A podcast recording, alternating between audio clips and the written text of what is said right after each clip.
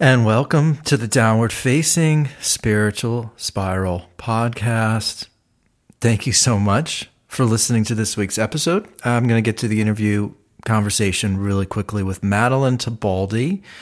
She's a yoga teacher here in Los Angeles over at Sweat Yoga, downtown LA, and at, um, oh yeah, at Hot 8 in Koreatown. So I met her actually, we met maybe like four or five months ago at an audition for Y7 and we had a mutual friend and we've become friends and she's really cool and I'm stoked that she came on the show and she's actually a real life yoga teacher. She's not doing like five or six other things like a lot of the teachers out here in Los Angeles. She's a full-time yoga instructor. So we obviously talk a lot about yoga and social media and sort of how she got into teaching out here in LA. And yeah, I, I, just I'm stoked that she made it on the show, and I hope you dig this week's episode. Um, as always, just remember it's really important for me to get the word out about the show. More and more people are listening. It's picking up some cool energy and some steam. So definitely share it. Let people know about it or write a review on iTunes. Um, coming up, I have Troy Akers. He's a singer songwriter in Nashville. Vitas Buskauskas. He's a yoga teacher in, uh, here in LA. David Garza, singer songwriter. Yeah, just some great things happening. And if you have no idea what the downward facing spiritual spiral means, it's basically what happens when the culture around us basically is not talking anymore is merely texting all day, sending DMs all day, watching television all day. I feel like the world basically wants us to stare at our phones and stop talking and basically just text, DM, watch Netflix all day. And it may not seem like that's a big deal, but our culture is lacking depth, lacking compassion. People don't know how to communicate or listen anymore. So I created the podcast to talk about this and to bring on people that I think are interesting and to just bring the art of conversation back into our lives because let's face it that's really the the ideal way that we get to know each other through experience and through talking to one another and listening and hearing about what other people are up to and it's just a great way to connect and I thought in the in I thought uh, by having people on the show it would get people to talk more and find out about all these cool people that are in my life, whether it be musicians, artists, yoga teachers. Um, yeah, so that's really the very quickly the the cliff note version of of of why I evolved or why I developed the podcast. So again, thank you so much for listening to this week's episode. I got a lot of amazing guests that have come on the show in the past. I've got a lot of amazing guests coming up. So again, Madeleine Tibaldi, yoga teacher here in Los Angeles. And as always, thank you so much for your support and listening to the show.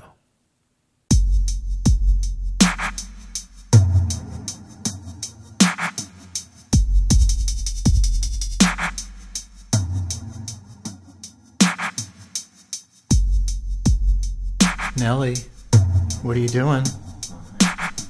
Madeleine, do you prefer Maddie or Madeleine? I'm non-committal. Yeah, I usually go by Maddie in Okay. like classes and life, but Yeah. Madeleine is fine Okay. formally too. Well, welcome to the. Uh, I already forgot the name of my show, the Downward Facing Spiritual Spiral Podcast. Thank you. The cats are in the studio. They are. Um, we'll see how this goes. It- But Okay. may be, I think they want to be part of the show today. I'll try and not get too distracted. Exactly. Well, that's They're that's that's the point of the show, actually, to deal with all the distractions that we're dealing with. So, when I asked you to come on the show, what what were you thinking? I mean, I was really excited. I've honestly, yeah, I, I know about your podcast. Um, my first time on a podcast. So today's the first So, time? Yeah. Okay, you've got a great voice. Thank you. Has anybody ever told you that before? You know, it's weird. I feel like I've always felt, you know, I think like we all do, kind of self conscious of my voice because Yeah. it's been quite deep. Like I think I feel like I've had this voice since I was three years old. Okay. So I guess I've kind of grown into it. Yeah. I can just tell people get freaked out when they hear their voice through headphones, and then right away, I, I can just tell pretty quickly. Yeah. And then I always suggest, you know, why don't you take the headphones Right. off? Because it just instantly relaxes them. It's just when they hear their voice in their head, they just clam up a little bit. Yeah, but I could just yeah. tell, just you're just sort of talking, and it's no big deal. And I actually thought that you were an actor. But yeah, I'm I'm not an actor. Yeah, Okay. I've gotten it's funny like since I moved to LA, especially teaching yoga, I feel like I get that question a lot. Well, because every yoga teacher out here is also right right it's yeah it is pretty pretty common but Yeah. no yeah i'm not i'm not an actor um yeah i i don't know that i could deal with that level of scrutiny and Yeah. you know it's it's a tough road so i yeah yoga's pretty much you know my my main kind of passion project Cool. i would say Okay. Meanwhile, this cat is Yeah, going he is like- insane. I told you he needs tons of attention. Leo, you're gonna have to go. Come on, that's it. Sorry, Leo. He's not used to having his attention divided. It's just telling you, I've spoiled. We've spoiled the hell out of them. It's crazy. Uh, You're from New York, Brooklyn. um, I'm from Manhattan, actually. You're from Manhattan. yeah. Okay. And why did you end up coming out to Los Angeles? Yeah, it's that's another question I feel like I always struggle to answer. I. I- well, you've got a perfect chance now. Yeah, I. I don't see. I don't even know if I myself know the answer. Yeah. But um, Well, when, how long? I, have you, how long have you been out here? I've been here now almost a year. I moved out here last summer. I had been living in Sydney, Australia before that Okay. for a little over a year. You know, I'm from New York. I love New York, but I also kind of hate New York. So I always, growing up, I feel like I knew that I didn't kind of want to stay there long term as an adult. Okay. Um, so I ended up, I went to college in Houston and Texas, which was an interesting experience. Then came back to New York for a bit, was working a full time job, kind of decided it was not the road for me. Right. And then I was like, you know what? I want to move somewhere. So I decided to go to Australia for a year. And then eventually, yeah, I just kind of felt like it was time to come back to the US. And LA seemed like kind of a good middle ground between like hectic, crazy, freezing cold New York and like super laid back, like surfer vibes Sydney. Sure. Yeah. Um, so yeah, and I had growing up, my dad worked in the film industry, so we were moving around a lot. We spent a little bit of time in LA. My brother had lived out here for about six years, so it seemed kind of like the logical place for me to go. And I'd Sure. always spent a lot of time here, but never lived here. And I was like, yeah, I was like, I want to, I want to do this. So Yeah. it was just kind of a bit of a whim, but that's just kind of how I've lived my life in Sure. the past few Yeah. years. So you're you're a yoga teacher. Yeah. You teach at Sweat and Hot Eight. Yeah, I teach at Sweat, at Hot Eight, and then a little studio in Eagle Rock called Madre, Okay. and now a studio in Glendale called Sync. Okay. So a bit all over the place. Yeah. So, Instagram, yoga. I mean, what's it? There's so many things, um, so many avenues I could go. But first of all, what's it like teaching in Los Angeles? And did you teach yoga before you came out here? I did my teacher training about three and a half years ago um, in Thailand. Actually, Oh, wow. I like had just finished school. I actually graduated early, kind of because I knew I wanted to do this training in Thailand. So I did that training. Um, then I ended up when I moved back to New York. I taught in New York for about a year. And then I was teaching full time when I was living in Sydney. So I was doing like 13 to 15 classes a week, Okay. you know, like it, it was a lot easier. They're like sole source of income. I was like, wow, I'm like really making this work. Yeah. And yeah, that was really great. So I feel like living in Sydney, I kind of decided I was like, yeah, like this is really what I want to pursue. Um, Right. Just because I, I, I don't know, I felt like I got a lot out of teaching and I'd never felt like I actually really enjoy my job. Not like my job isn't work because it is work, but it's like fulfilling work. And I feel like, I don't know. I for me, even if I feel like crap, like going to teach, I always feel better and like not in a fake way, and like a really real way. Yeah. Um. So Well, I, I Yeah. Yeah, no, I was thinking yesterday I taught two classes and I had a gig Friday night till uh, really late, and then we had a wedding Saturday, so I was late then, and then I taught two classes yesterday, and I I just didn't have the energy. Yeah. I wasn't quite there, but um, afterwards I felt incredible. yeah, And there's something about you don't even have to take the class. You can just teach the class. And there is this energy transference that definitely happens when you're in a room making people feel better. totally. It's even if it's like I'm encouraging people to kind of be more aware of their breath. I have to kind of do that myself in Yeah. order to get into that space. You know, I feel like when I I can kind of turn off a side of myself when I'm teaching, which is really nice to be able. It doesn't feel like I become a different person. It just I don't know. I don't know. It's just it's actually yeah, I think you kind of hit the nail on the head where it's like I always feel like I'm trying to create a space where other people can, you know, just kind of make themselves feel better or feel empowered. And as a result, you know, I, I'm always some there's some days I'm really not in the mood to teach, as I'm sure you can relate Sure, to. And I'm always like, once you do it, you're actually gonna feel better. And I actually usually feel pretty energized. So Yeah. yeah, I feel lucky about that.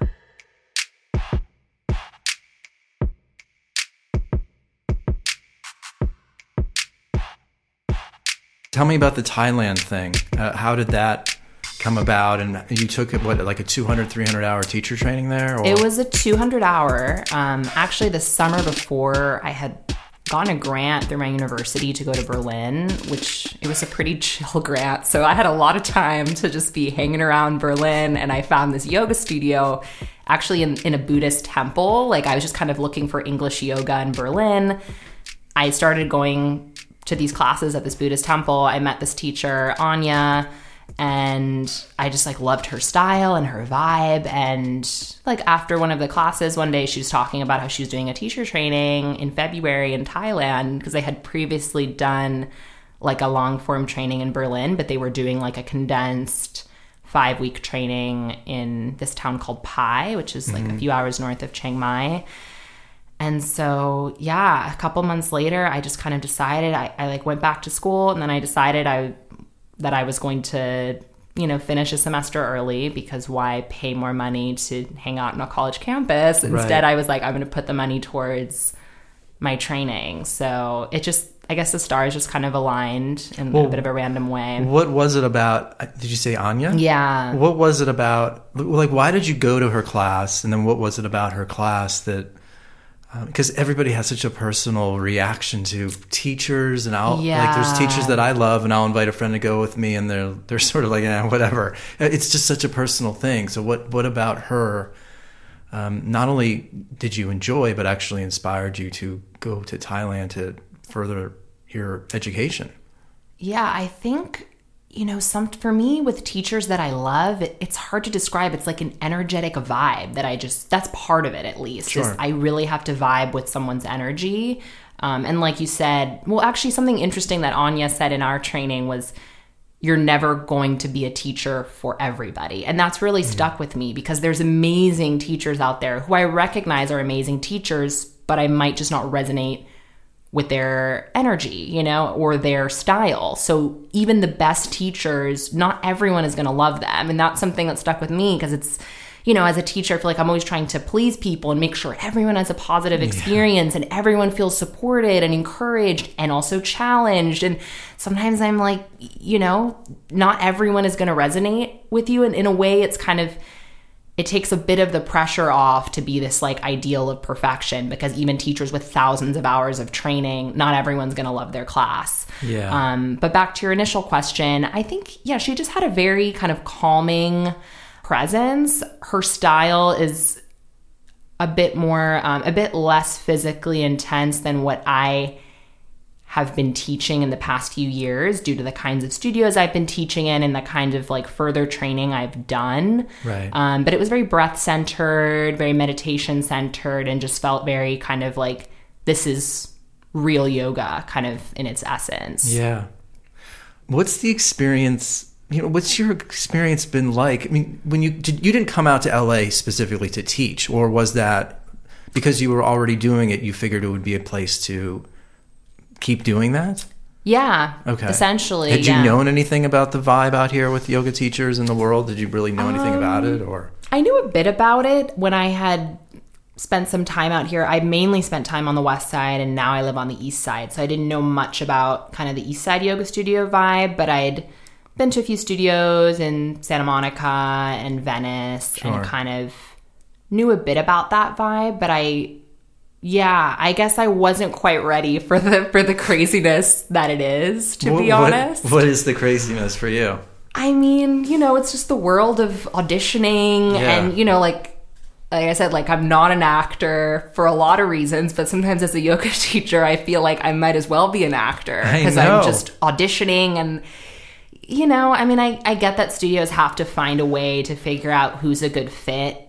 I just don't know that having 10 people in a room all doing the same sequence for two to three minutes is actually a way to figure that out because truthfully, even I remember that day and, and that audition, like I had no idea whose class I would even want to take. You know, I, Yeah. for me, I need at least 10 minutes and I need to have a sequence that the teachers develop. Like, I think there's ways you can figure it out. If I were the person, like if I were the hiring manager, I'd be like, I have no idea what to do because I would have, I would struggle to really figure out who, you know, whose, whose class do I resonate with. Right. Um, yeah, I guess, some, and it's, it's tough. It's like, because you're trying to be your genuine self that you would be as a teacher, but then there's all this pressure, your heart's racing. Like I feel like I'm in an audition because it is an audition. It is. So I'm terrible. I've been. I. I think I've, I've been successful at one of them. I, they're Yeah. they're nerve wracking. Yeah, I've been successful at one that was like a big audition Right. like that. But it was also one that we got to make up our own sequence. So Right. I was like the first one and I started with the warm up and I felt really comfortable with that. And I just kind of, you know, so it was a little more like I was teaching a real class. My very, the very first studio I ever taught at had an audition like that in New York and I ended up getting that and I was like petrified. So sometimes it works out, but it's some I feel like it's a bit of a crapshoot for me, Yeah. you know, and I'm like I don't even know if I did well, you know, because I don't even know how I would describe that if my voice was shaking, if my cues were off, because everyone makes an off cue or two or mixes up right and left in a Yeah. class. Even amazing teachers, it's like that doesn't make you a good or a bad teacher. But when you have three minutes, that's probably what you're going to be part of what you're going to be critiqued on. Yeah. So did you audition at Hot Eight? Yeah, that And was so the first obviously- audition I did. And that obviously went well because you are teaching there now. Yeah, I'm. I cover a lot in Okay. K Town. I've. It's yeah. It's been now. Now that I've been subbing there, it takes kind of a while to get permanent classes over there. And yeah, I was offered some permanent classes, which I now can't do those Right. times anymore. So hopefully, eventually, I'll get some permanent classes over there because it's it's nice. It's a very established studio. It's Sure. so it's kind of bigger class sizes that I'm used to, but it's I kind of enjoy that sometimes. It's nice to have a lot of energy in the room and students are really nice there. So, Yeah. yeah, I've been enjoying that. I def I wasn't actually trained teaching and or practicing in the heat basically ever until I moved to Sydney. Right. And I was teaching almost all at heated studios there, so I kind of had to adapt. Um, so now I'm kind of neutral about it. I used to be like I would never practice in the heat, or I could have never seen myself teaching in the heat. But now it's just kind of you know I've just kind of adapted. Right. Right.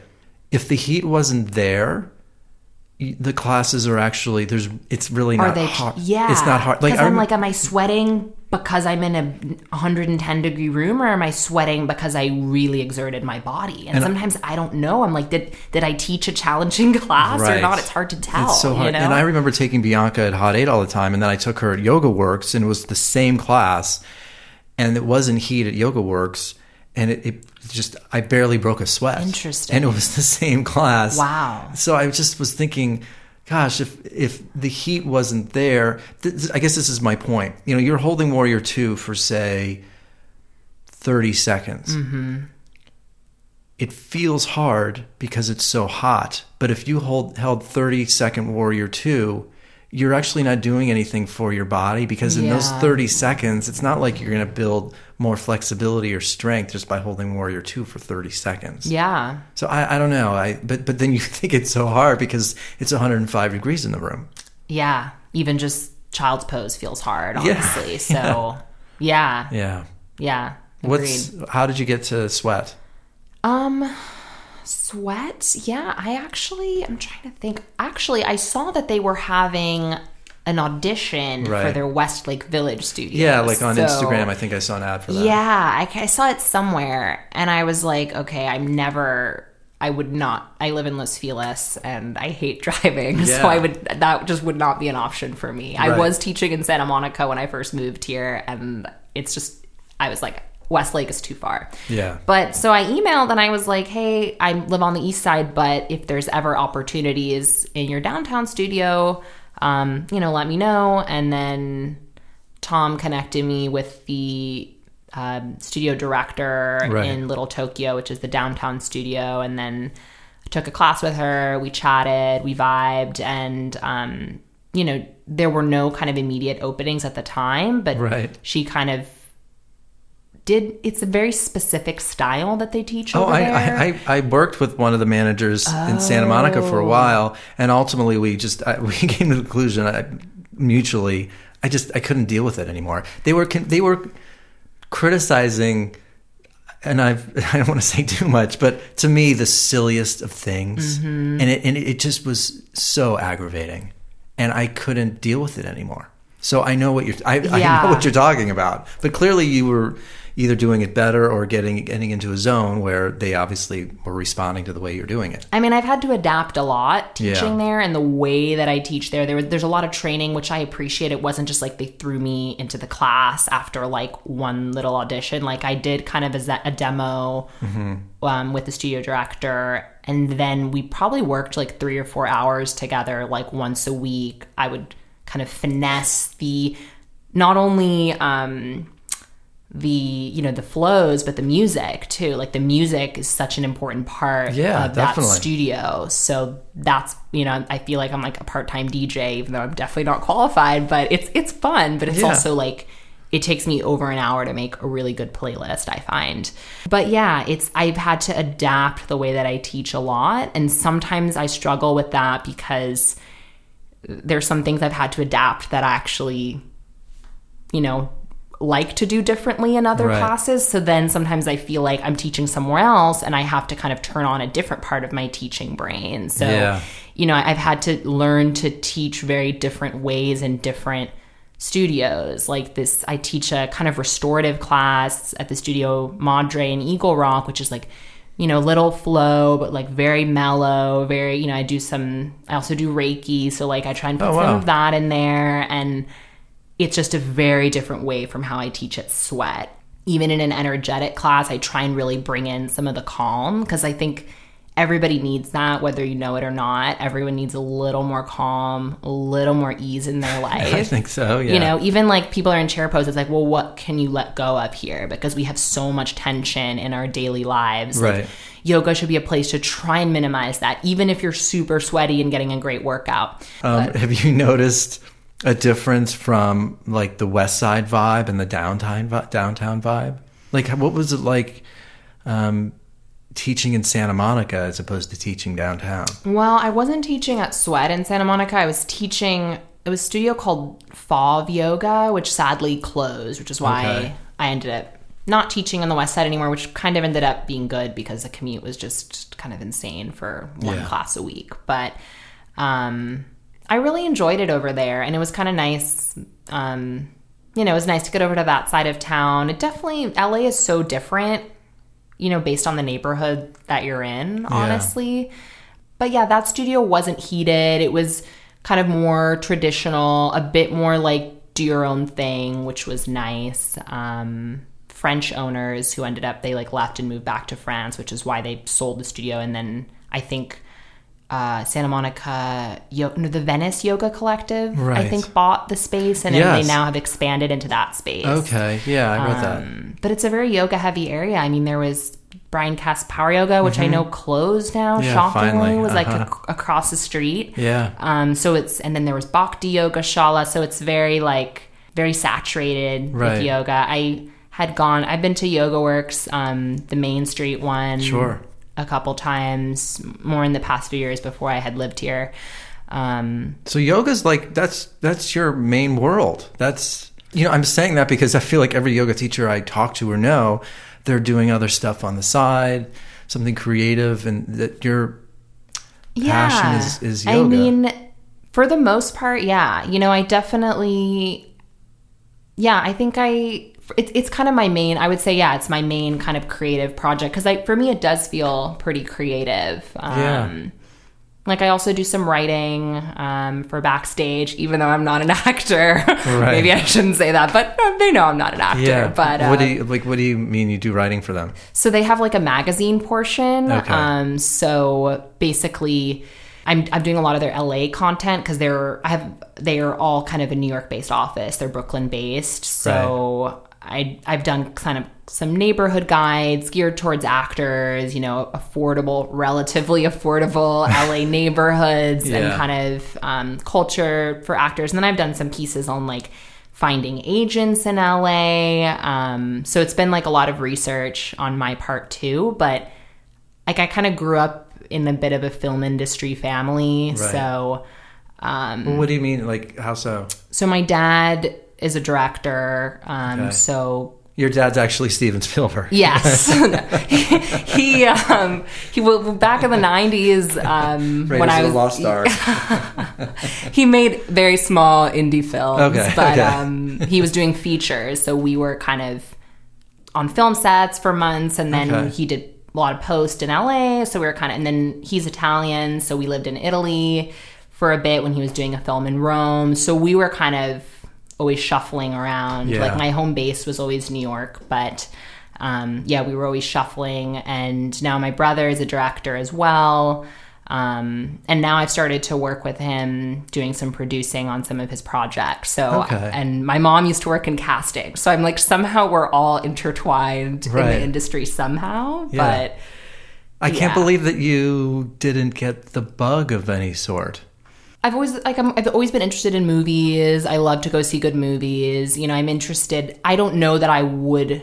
I mean, I don't ever want to count anything out, but I don't know that I have enough of that creative juice to like direct a film Yeah. and technical knowledge, and it's like really tough. You know, like my brother, he always wanted to be out here and kind of pursue that and my dad is the same like Yeah. his films are like his projects are kind of everything for him so um, but yeah, I think I've always been someone who I just kind of needed something creative. I was always really like studious and kind of nerdy as a kid, honestly. um, but I did work a full time job for a while. I worked in baseball marketing for the Mets, which was like cool because I grew up loving the Mets, but I quickly realized I was like, I cannot work in sports because I just, even in marketing, which is like somewhat creative, and you know, we did work in social media too. Right. I just felt like the corporate world is not for me and I kind of have to do something more kind of independent and, and creative. Sure.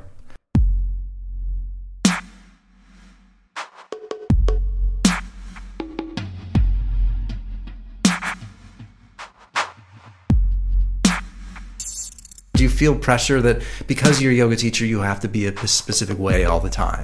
Um, somewhat, and it's lessening. It's funny. I kind of was having a conversation about this with Ray uh-huh. the other day, and yeah, I think I used to feel it more, but here in LA, I actually feel it less because I've met a lot of yoga teachers who just seem like real people, who are real people, like you, like Ray, like you've got other things going on too, and it doesn't always have to be like you know super hippie everything and super passive and really you know because i'm i think i've yoga has kind of softened aspects of my personality but Yeah. like i do curse out I, I don't curse in the yoga studio Oh, I, do. No. I mean, some and some teachers don't. do, and it doesn't bother me. But Yeah. I just don't. I, could never. Cur- I just. It, it's just like not a word that's in my vocabulary when I'm teaching. Yeah, but I outside in the real world, I mean, I curse a lot, and I always have. Like, Right. I got kicked out of my preschool for calling someone a bitch. So like, I that's always been me. Like, I just. You know, I express myself that way sometimes, Yeah. but yeah, I think actually that's been one thing that's been kind of refreshing here in LA is I don't necessarily, um, maybe somewhat on social media, but I think in life, I think in Sydney, I felt a little bit that way. Like a lot of the yoga teachers I knew, like, you know, and I and I do like my acai bowls and vegan food. Like I'm not gonna lie, I do have a lot of those stereotypes, you Yeah. know, of my personality. But yeah, I guess I'm I'm feeling it a little less here. Like I'm feeling more freedom to just kind of be myself and and I think that's also like sometimes students think of yoga teachers as like oh, you know, they they never, you know, they never drink or they never do things that are, you know, and I'm like there's a lot of great things in the yoga sutras, but I don't think any of us are following that 100%. You know, Right. we're not monks most of us. Yeah. So um I found that refreshing. Yeah. I have issues with yoga teachers um, always.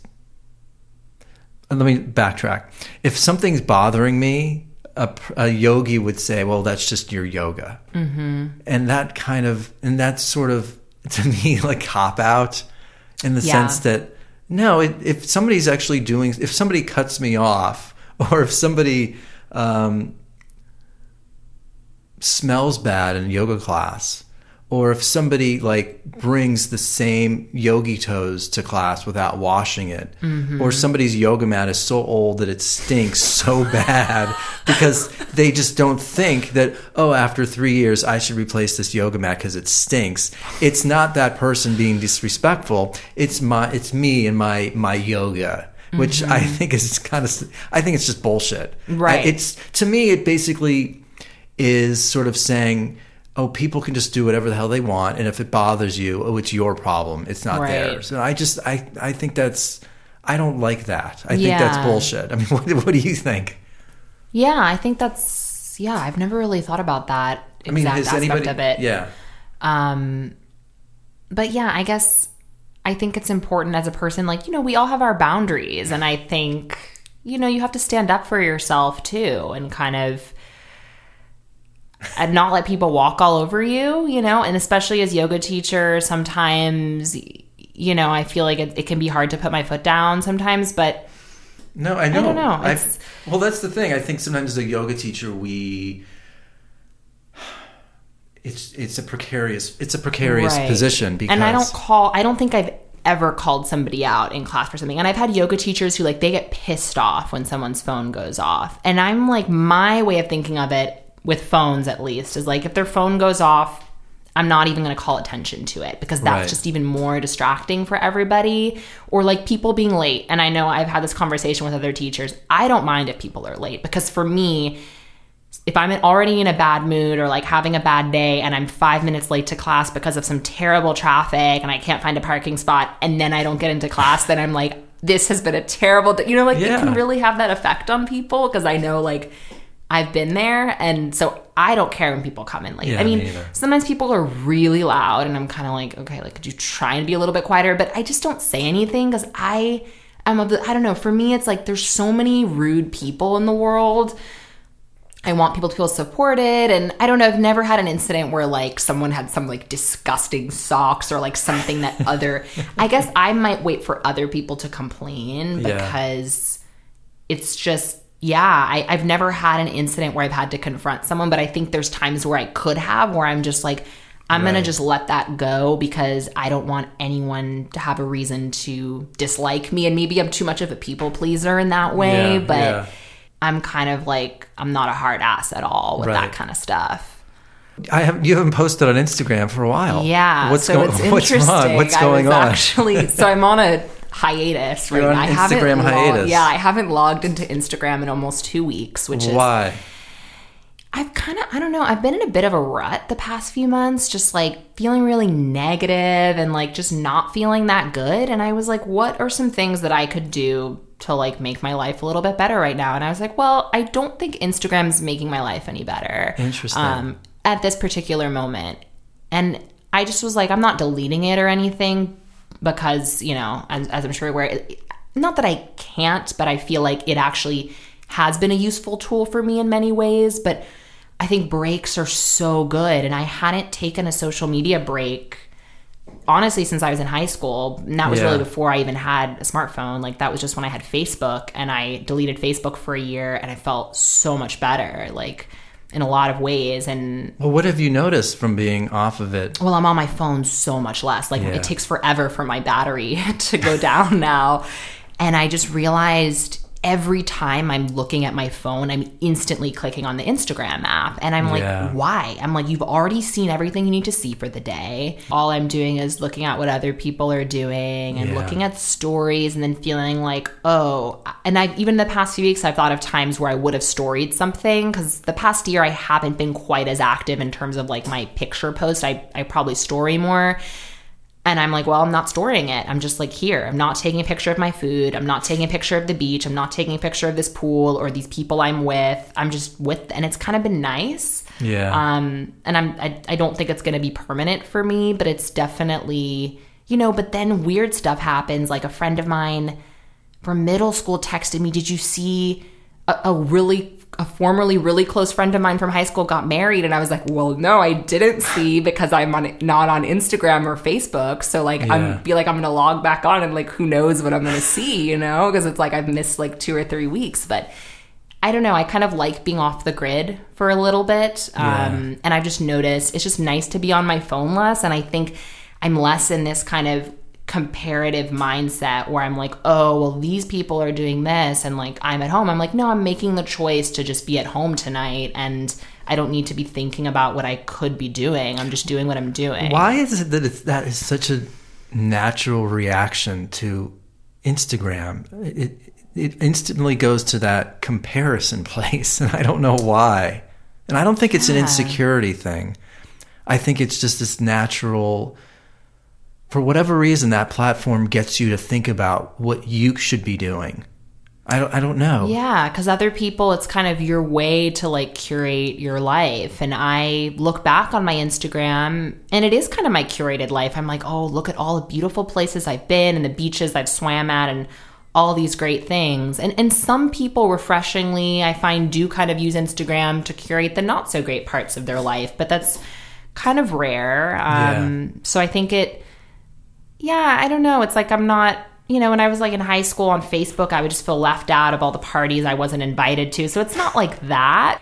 And then I just find it's mindless. Even more than like I get into a negative mindset, I'm like on my explore page of people I don't even follow and I'm like, why am I looking at this? Like or why am I looking at these like I- ideals of physical perfection that I don't even agree with, you know? Right. Why am I because then with the explore page you don't really even have control over your content. Like a friend of mine was like just delete everyone that whose content triggers you in any way. And i was like damn you're right. I was like Yeah. why would i have people on my feed whose content makes me feel bad in any way? Because it's like it's my curated what i want to be seeing. But then with the explore page you hmm. don't even have control over that. So you're just like inundated with more stuff Do you feel guilty about unfollowing somebody though after you've been Um, with like following them for a couple of years?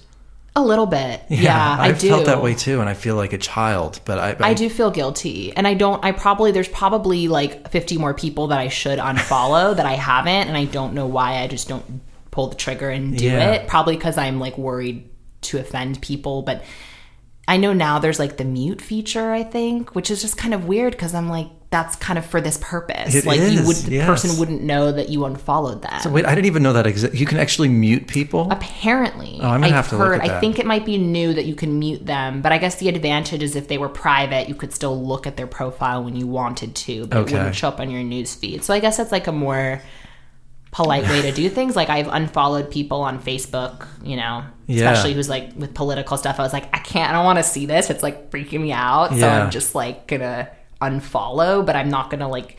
I don't ever delete people as friends on Facebook, honestly, because to me, Facebook is like most people aren't posting it's not twitter and it's not instagram so for me it's become more of a way to connect with people through messenger people whose numbers i don't have people who i know from australia or from italy or it's just more of a way to connect or Right. concerts events it's less of like oh or it's like articles posting like facebook isn't really triggering for Yeah. me anymore but Do you- instagram can be Do you feel like you have to post daily reminders on how people should live their life, or do you feel like you should be posting, you know? Upside down acrobatic Oh. stuff. I mean, it, that's the thing. I, I just think it's interesting that somehow it became the norm where yoga teachers need to be the the voice of reason or the voice of of, of how people should live their life. And Yeah. and the irony is a lot of them their lives are all fucked up but they but they love to sort of seem like they have everything put together. And the perfect place to do that is on Instagram. And um, I just I think this whole idea of curation is damaging.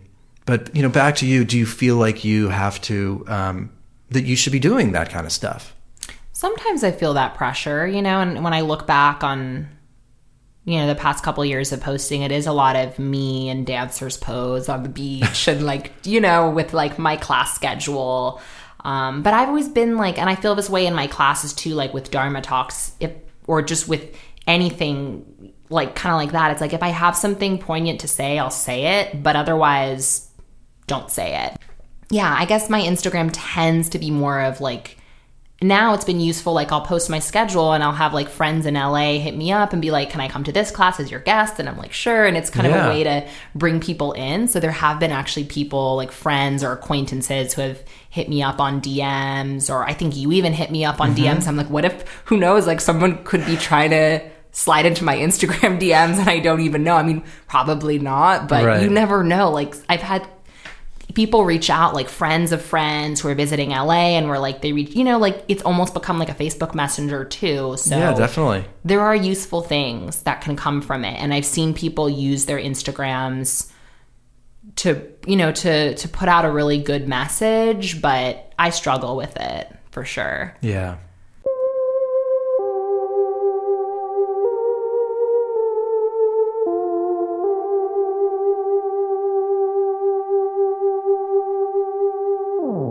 do you talk on the phone Funny, someone was just asking me about this last night, and I, yeah, I have like a few friends that I talk to on the phone, but we'll usually text and I'll be like, hey, can I call you tonight? Sometimes someone will just randomly call me and we'll talk for like an hour, but okay I really like that. Yeah, I was just curious, like when I reached out to you, you know, on Instagram, and then we started texting. Um, I I'm just curious, like I'm curious about the way you communicate Oh, now. yeah, I'm I just mean- wondering if you, um, and it's interesting. I was listening to a.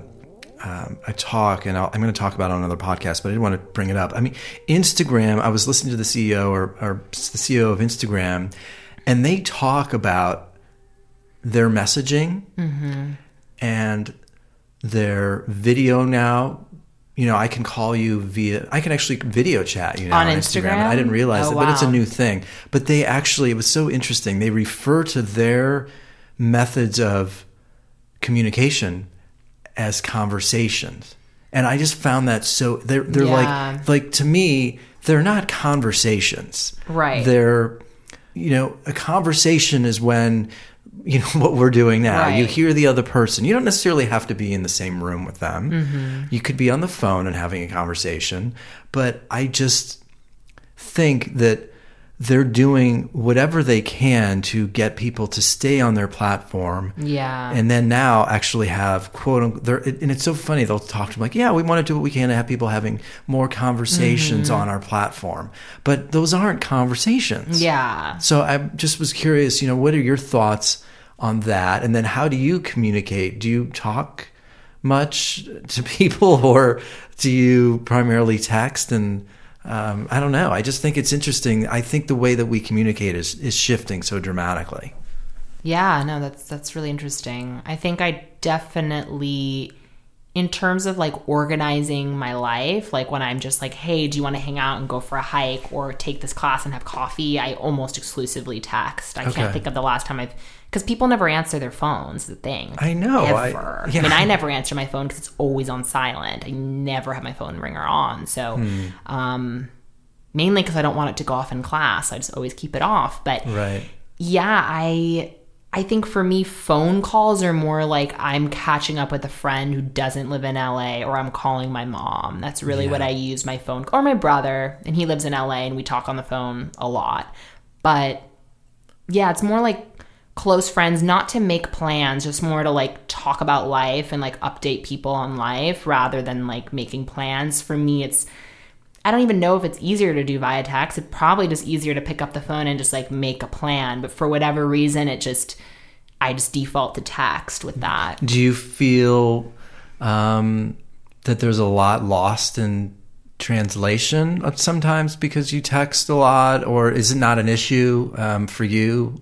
you? Sometimes, like when I'm trying to have an important, and I have friends, college friends, who like to have really deep conversations over text, yeah, and it's I really hard that. for me. Yeah, and yeah. My my best friend from college, he just likes to give me paragraphs. And then i you know he just prefers to text. And i'll just be like look can i call you? Because like i this is taking hours. And like let's just talk you know? And but do you remember so what he hard. did you end up talking to him? Yeah but this is like a this has been happening for years. Yeah. this is just and even in college is how we how he likes to communicate. And some people are more like that you know where they'll just be on because now you can text on your computer. And i think since imessage Right. moved to the computer you can you can write essays through text and you know, I prefer to talk on the phone, but I think also sometimes people like they're working on one window and they're just typing in the other. It goes back to like our multitasking thing Yeah. and the ability that we always we don't like to have our attention focused on one thing. It's the same with movies now. Netflix, people have Netflix open on one window, but they're not really watching the movie. It's like you're kind of talking to someone, but you're taking a lot of breaks. It's like to dedicate time on the phone is like a big thing for most people. You have to like schedule a Skype call. You know, it's like yeah I kind of miss the days of like, you know, in high school or middle school, I'd just like pick up my landline and call my friends for like two hours, even though I was going to see them the next day. And we just kind of talked. And that was like a normal thing. It wasn't like a planned conversation. Sometimes I'm, as you probably remember, I'm not the best. I, I've become not even great at replying to my text. There's like less of a time urgency with texting. But you're actually that's an interesting point. I think even more with with younger people, I think they think of a phone call as something must be wrong, mm-hmm. as opposed Yeah. to oh this person just like wants to like kn- know how I'm doing or wants to engage. Yeah, I have a few friends who they might just call out of the blue, but for most people, it's a little. I'm like, whoa, someone called me. It just seems like they must need me right now. They must have a question they, they need answered right now. Because usually, I just text more. Um, Yeah. yeah, it just it's becoming more of like an antiquated way of communicating because there's so many other platforms to communicate, and then I think even just texting is you know if I I feel like if I didn't have social media, I might you know I feel like I know what's going on in everyone's life, but I haven't actually had a conversation with them face to face and. You know, you could think someone's, you know, living their best life, whatever that means, and maybe they're not. Maybe they're feeling, maybe they're having a rough time, but it just looks like that on Instagram or Facebook Right. or whatever. So I think for me, sometimes I feel like I know what's going on in someone's life, but then if I actually pick up the phone and talk to them, I realize I actually have no idea what's going on. you know about my podcast and what I talk about. I, I just I think, and as a yoga teacher, I think it's important for us to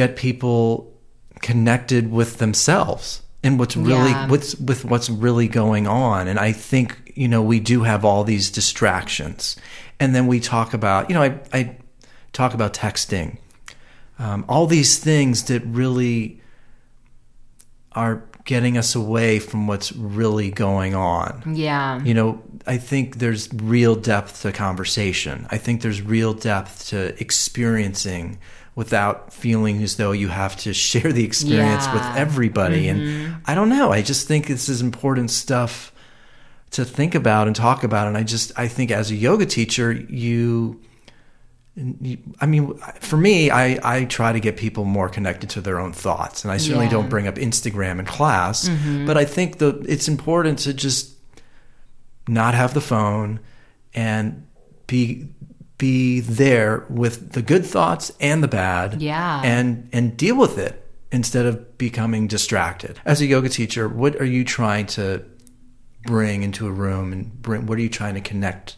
What are you trying to get people to connect to or with? Yeah, I think it's a good question. I think, you know, a lot of things. I think awareness, like you said, awareness, and that's something I've been thinking more about recently is this idea of meditation feels so unattainable to a lot of people because it's like I have to clear my mind of thought. And more and more, I'm talking about like that's not really what meditation is for most of us because sometimes it's very hard to clear your mind of thought and just having awareness of your thoughts, having awareness, like you said, the good, the bad, the positive, the negative, trying to recenter your mind on the present using the breath. I, you know, my classes are there's always a lot of focus on breathing because yeah. when I take a class when there's no focus on breathing, you know, even I start to forget to breathe. I start to forget to stay present. And breathing is something we do all the time, but most of us are not aware of it. We're not aware of that we're not, you know, you're not, you know, that we're breathing all the way up here in the rib cage, that we're not breathing deep.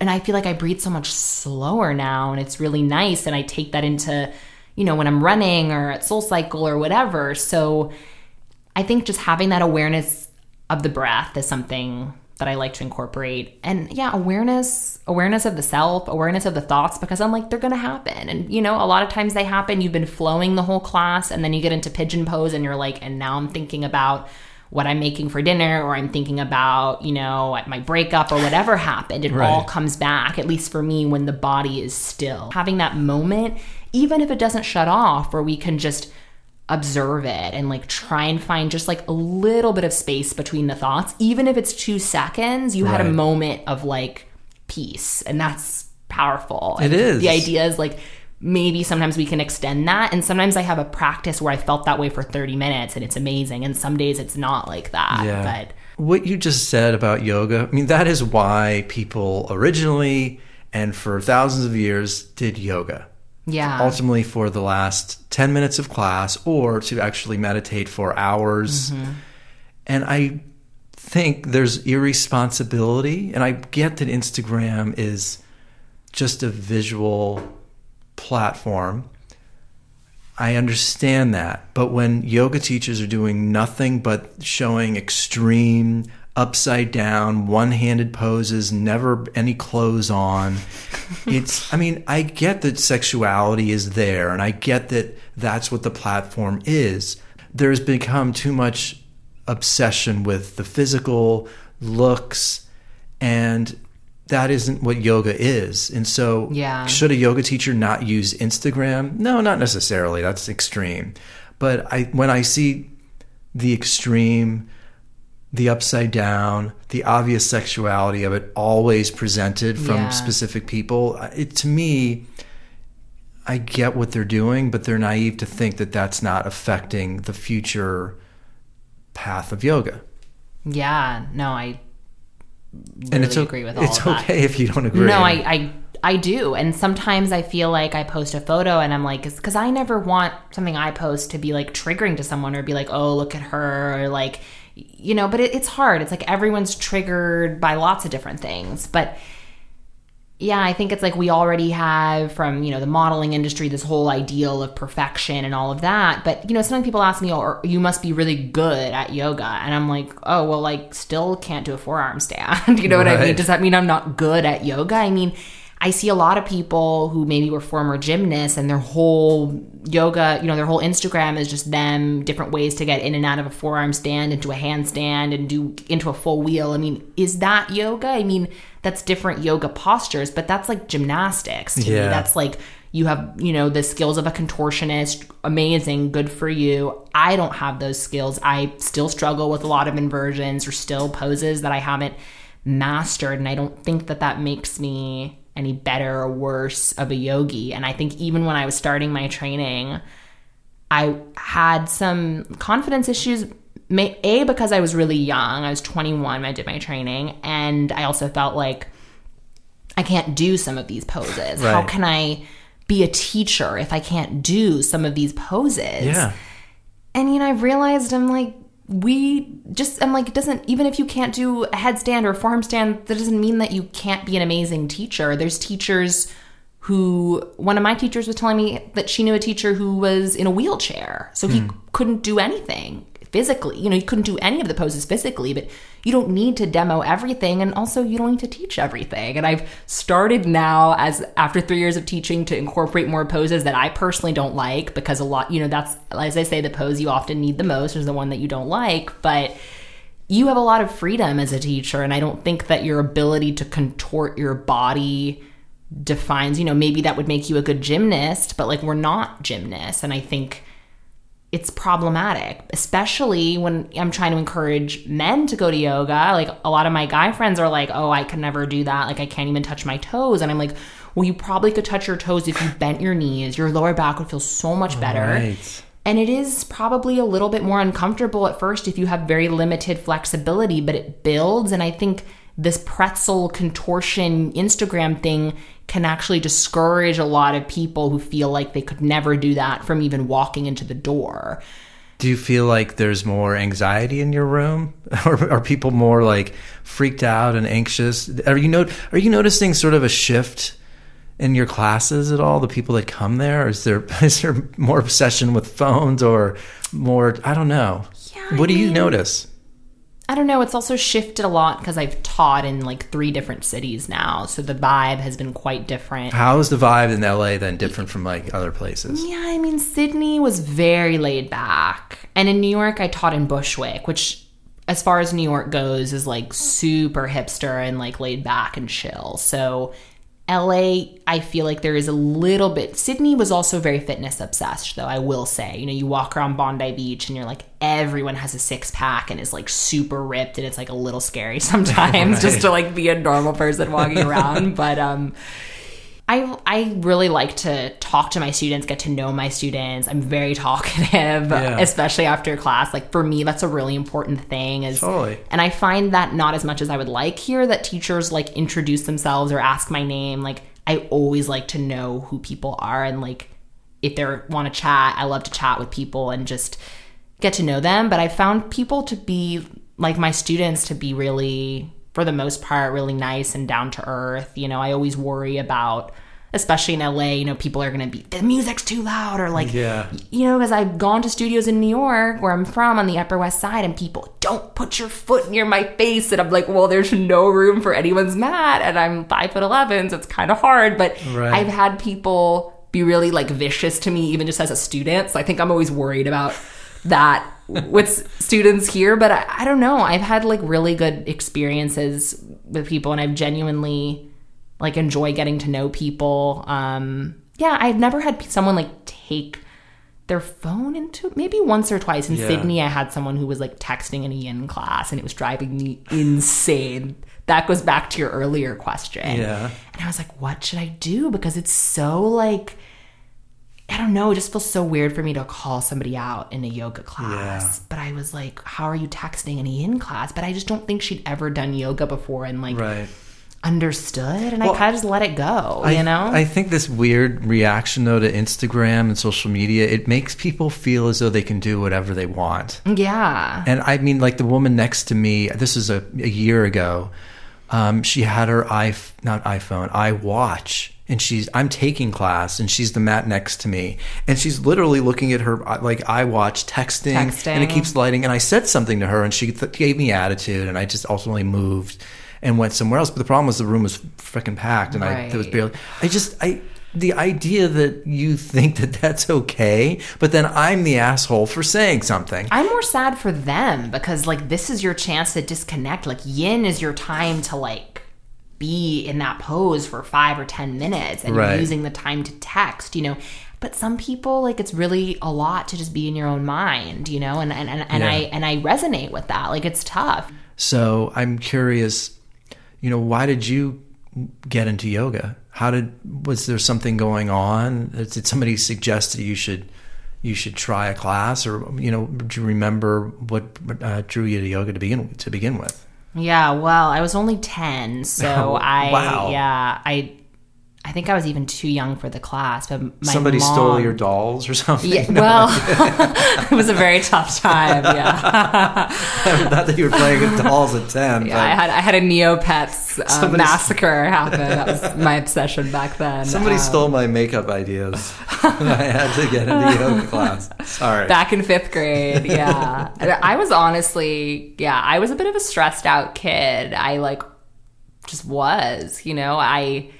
But I was ten. My mom signed my brother and Wait, I up. wait, hold on. What, what were you like? I'm not trying Stressed? to. Yeah, I'm just curious. Um, I don't know. I mean, living in New York City, that's kind of part of why I didn't, I knew I didn't want to live there as an adult. It is It's stressful to live there, you right? Know, and I was also like, I started going around alone when I was 10, like taking the public bus to and from school. And it's just like running for the bus, running for this. I, I always had like sleep issues as a kid. Like I couldn't sleep. I just had a bit of an anxious tendency.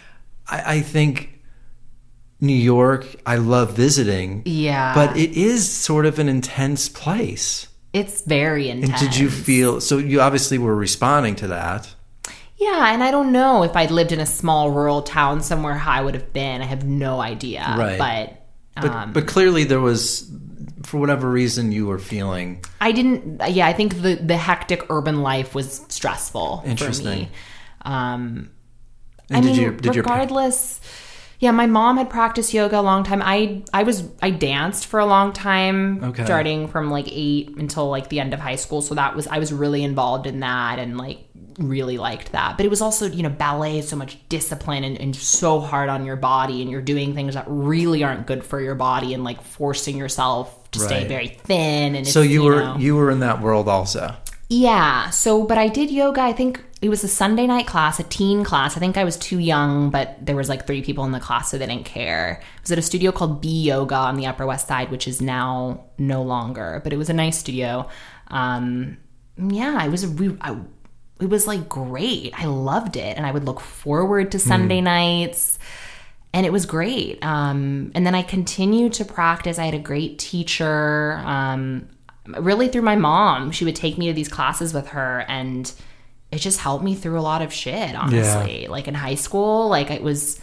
I'm so glad that I had that, and it wasn't in everyday practice when I was that age, but it was you know, at least once a week I had that. And it just felt like, oh, after dance, it was just this t- chance where I could, like, it didn't feel so much like pressure on this physical result. And I also, Yeah. I needed it for my mind. I think that's where I came to it. I was like, I need this outlet for my mind because it like won't stop racing and i Yeah. just just to relax you know because we all maybe some people don't need as much but like i've become way i think more of a chilled out person since I've really developed like an everyday practice and it's since it's become like my career. Right. Um but I don't think it's like naturally a part of me. I've had to like work to get to that point. I just I I worry that people don't know how to communicate anymore, and maybe I, Our I'm- I'm- attention spans are Yeah. shorter. It's And like I think I want to end the podcast though by Yeah. asking just like speaking of attention span, just so what what would you tell people about your experiments with you know getting off social media and, and how why would you suggest people should do that? And how has it really changed your um, life over the last few weeks? Yeah, I would definitely recommend it basically for anybody, even if you know things are smooth sailing and um, you don't feel like it's having those kinds of effects on you that I was mentioning. It's just an interesting experiment. That being said, I've always been somebody who like I like to just deprive myself of things for a few weeks and see how I do, and then I'm like, do I even want that? You know, Right. like I, I've always been someone who does that. Um, so like this isn't really out of left field for me, but I think it's just interesting to see what else are we even on our phones for, you know? Hmm. Like what how much of my time is this taking? And if it's and then if you realize oh i have all this extra time well how can we just like be more conscious of it? I think it all goes back to being conscious of it being conscious of how much you're on instagram. And instagram it is kind of mindless and we do it as a bit of an escape.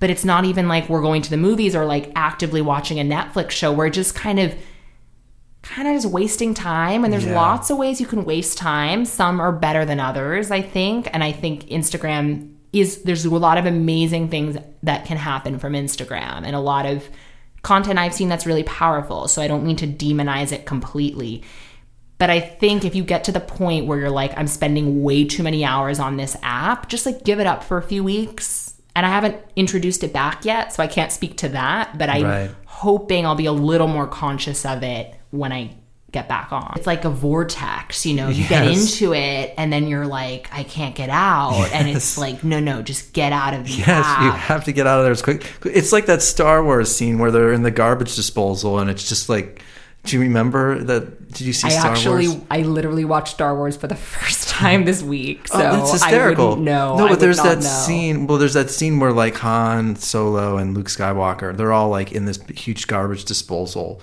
and this monster comes in, and they're like, anyway. So it does feel that way, though. Like clearly, you're not getting the reference, which I understand. But I'm, but I'm, I'm But trying yeah. to visualize it. Yeah, it's just sort of like this this rabbit hole of it's a garbage disposal that you're just you can't you're dying to get out of. If you're not careful, you're just going to be stuck in there, and it's just yeah. It's just not, yeah, it's just not good to feel stuck in anything either. It's like I want to use it as a tool, and I think I have used it as a tool, but I think breaks Yeah. in a lot of things are really good. It's like it's good to just, and I'm also like, maybe I'll have things I need to attend to, whatever that means when I get back to Instagram, but I'm like, my life basically hasn't changed. I just normally it's like I see someone, I'm like, oh, I saw you were here and here, and now it's like I don't know. They have to actually just catch me up on that, and it's kind of nice. It's just I think it's an interest when you take something away, you realize all the ways in which it impacts your life and affects your interactions. So I think with yoga, what we were talking about with awareness, when you remove something and then bring it back, it's just a way to be more aware of what that forum is bringing to your life. Right. So I just think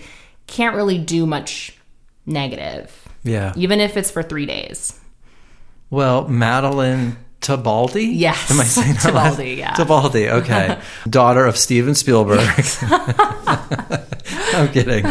Um, so you're teaching, uh, well, you're on Instagram when you come back. I will be back What's the next week or so. What's your Instagram handle? Um, it's Maddy Tibb, M A D D Y T I. B. So at Maddy Tibb. Uh, you're teaching at Sweat Yoga in Koreatown. Uh, sweat, yeah, sweat yoga in downtown. Oh, okay, downtown. Yeah, hot eight in K Town. Oh, there we go. Hot 8 K Town, Sweat Downtown. And you can check her out at the schedule just at their websites. Well, I'm very impressed. You're like a you're like a real yoga teacher, unlike unlike me, where I'm part of like uh, I do it along with 25 other things. So that's that's your full time thing. Uh, well, Maddy, thanks for talking on the show Yeah, today. thank you so much for having me. Yeah. This was really fun. No, it was cool. See, it's it's it's actually fun having conversations Yeah. with people, right? It, it is. It's, It it's, is. it's a trip, but it actually it's kind of cool. Um, downward facing spiritual spiral. Madeleine Tibaldi, thanks again for talking today on the show. Thanks.